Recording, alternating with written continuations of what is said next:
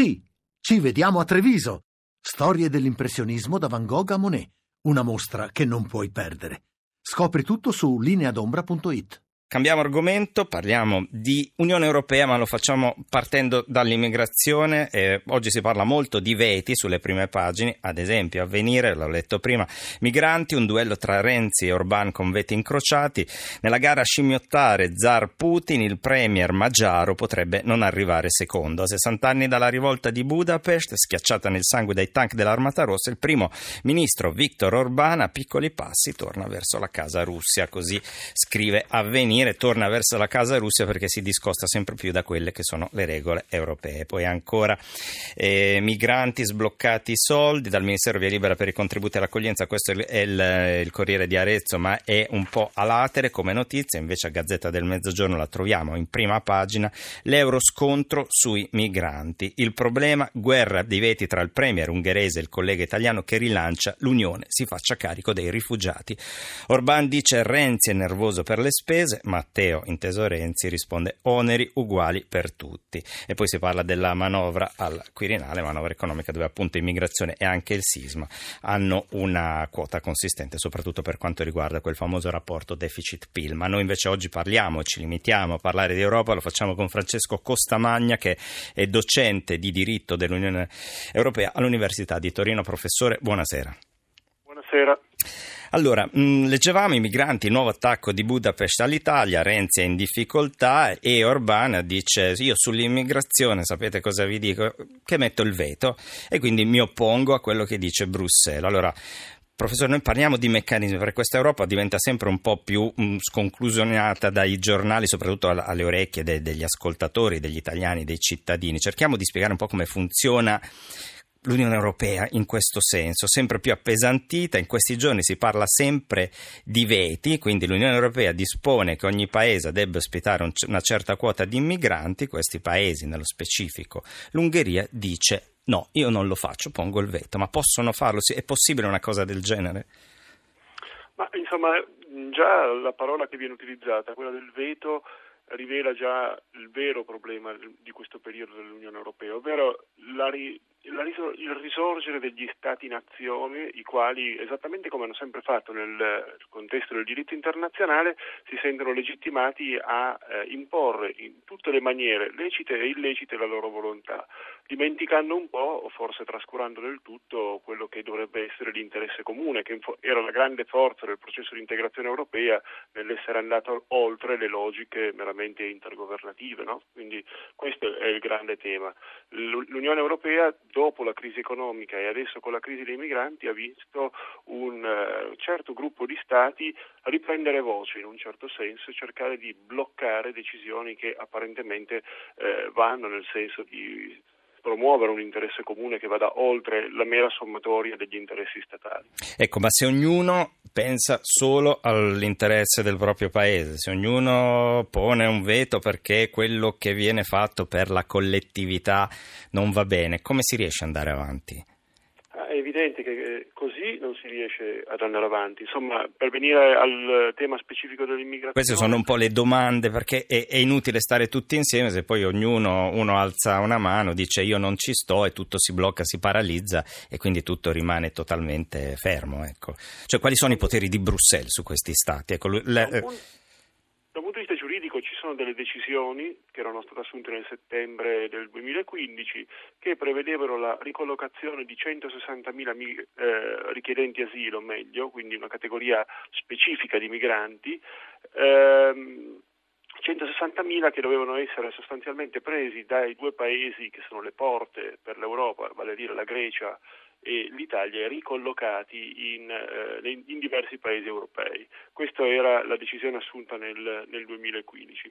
Fin da subito alcuni stati, tra cui la Slovacchia, l'Ungheria, la Repubblica Ceca, si erano opposti in maniera ferma a questa decisione. Faccio notare che questi paesi erano finiti in minoranza a settembre del 2015, quindi avevano votato contro queste decisioni in seno al Consiglio, ma grazie a Dio queste decisioni sono eh, decisioni che si assumono a maggioranza e non all'unanimità e quindi le decisioni erano state effettivamente assunte. E lì sono state Poi... stabilite le famose quote immigrati, cioè la Grecia e l'Italia, che è il primo approdo degli immigrati, non possono farsi carico di tutti gli arrivi, l'Unione Europea è un'unione, quindi ognuno in base al proprio territorio e alle capacità si deve prendere una quota piccola o grande di immigrati da questi paesi, ovviamente per non farli gravare, per non lasciarli sulle spalle di due soli paesi. Sono state, diciamo, stabilite queste quote. Nel caso della, dell'Ungheria, se non sbaglio, sono 1300, quindi non è un numero, da noi 1300 arrivano in mezza giornata, e, però l'Ungheria dice no. Ecco, a questo punto si, si può imporre all'Ungheria di, di prendersi questa benedetta quota che poi ricordiamo è stata stabilita da, da Bruxelles, non è un numero che esce così, oppure sì. si continua così?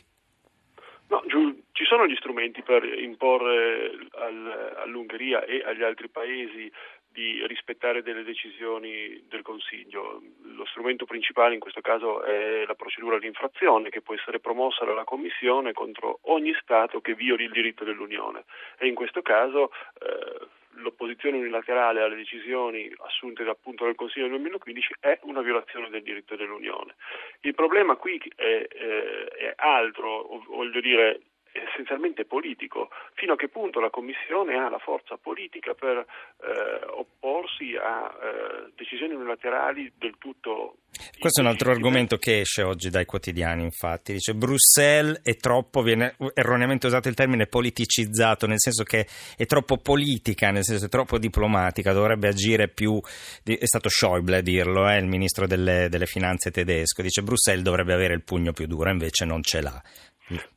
Sia troppo politica, ma è anche troppo debole, eh, perché che sia politica è nell'ordine delle cose, insomma, queste sono decisioni politiche, la, la gestione della politica di immigrazione è una decisione politica.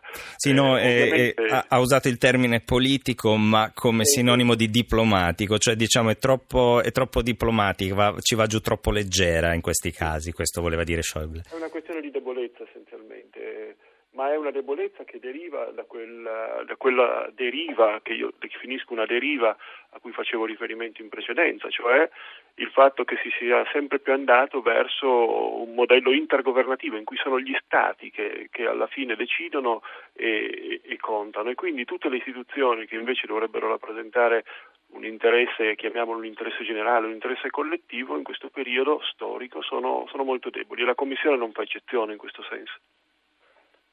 Ecco, mh, mm, cosa non funziona in tutto questo meccanismo, professore? Eh, al momento funziona davvero molto poco. Mm. Se, guardia, se, guardiamo Io le, le, ovviamente le rivolgo delle domande anche semplici, però sono le domande che si rivolgono in questo periodo tutti, leggendo i giornali o appunto ascoltandoci forse anche. Sono, se guardiamo i numeri, sono assolutamente imbarazzante, oserei dire, dei 160.000 eh, previsti appunto nel settembre 2015, diciamo che l'obiettivo era fissato per il settembre 2017, cioè si erano dati due anni per realizzare questo obiettivo, ma al momento siamo veramente pochissime migliaia, 2-3 mila, ora non ricordo il numero esatto, ma questo è l'ordine di grandezza, cioè di rifugiati che effettivamente siano stati presi da Grecia, Italia e portati in, in, in, altri, in altri paesi. Quindi da questo punto di vista non ha funzionato nulla. Sul perché ci sono veti incrociati, appunto, alcuni stati si stanno opponendo, ci sono stati che si rifiutano perché sottolineano e eh, a volte un po' strumentalmente, a volte invece con alcune ragioni, le mancanze di Grecia e Italia nell'identificazione dei migranti. Questo è un obbligo per i paesi di primo I famosi hotspot, cioè questi centri di identificazione dove tutti i migranti che arrivano, siccome arrivano su questi barconi, molti non hanno i documenti, quindi il resto d'Europa dice noi li prendiamo, ma prima voi ci dovete fare sapere chi sono, da dove arrivano, per evitare anche poi quell'altra grande paura, e cioè che sui barconi in mezzo agli immigrati, ai profughi, ai rifugiati che arrivano da situazioni disperate, disperati poi si intrufolino anche dei terroristi.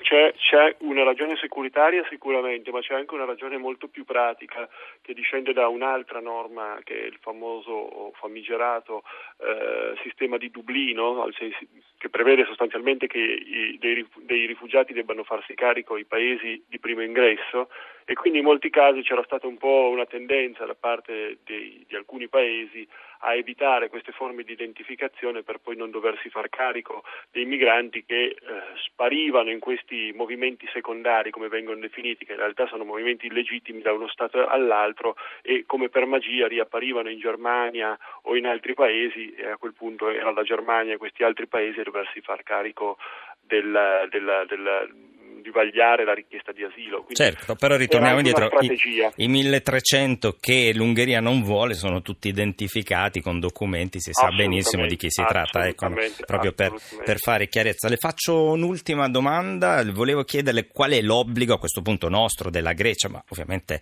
al di là dell'obbligo sacrosanto, di un obbligo morale, di un obbligo da un punto di vista umanitario, ma un obbligo del diritto internazionale, diciamo, di accogliere queste persone. Perché molti, molti, dicono, anche qui, eh, lasciate, no, allora a un certo punto chiudete il mare, chiudete le frontiere, non prendeteli più. Ma non è possibile, spieghiamo perché. Ci sono obblighi specifici che impongono il salvataggio in mare di, di, questi, di, queste persone, obblighi di diritto internazionale, sono obblighi non solo morali, sono obblighi giuridici. C'è l'obbligo di non respingere queste persone perché queste persone sono in molti casi richiedenti asilo ed esiste un principio che anche qua impone un obbligo, non un obbligo solo morale ma un obbligo giuridico di, di non respingere queste, queste, persone e quindi eh, il fatto che così intensamente ci stiamo impegnando insieme anche ad altri, bisogna dirlo, nel salvataggio e nel recupero di queste persone, lo facciamo sicuramente per spirito umanitario, ma lo facciamo perché stiamo rispettando delle norme, quindi da questo punto di vista siamo nel giusto sotto tutti e due i profili. Ecco.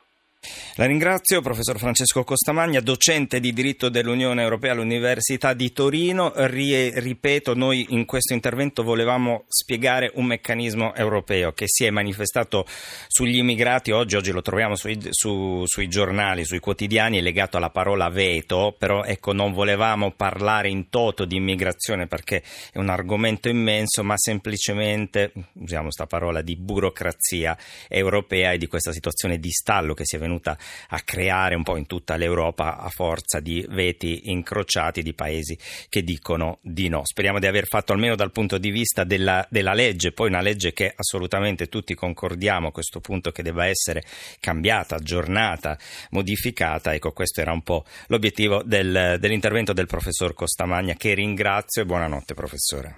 Grazie a voi.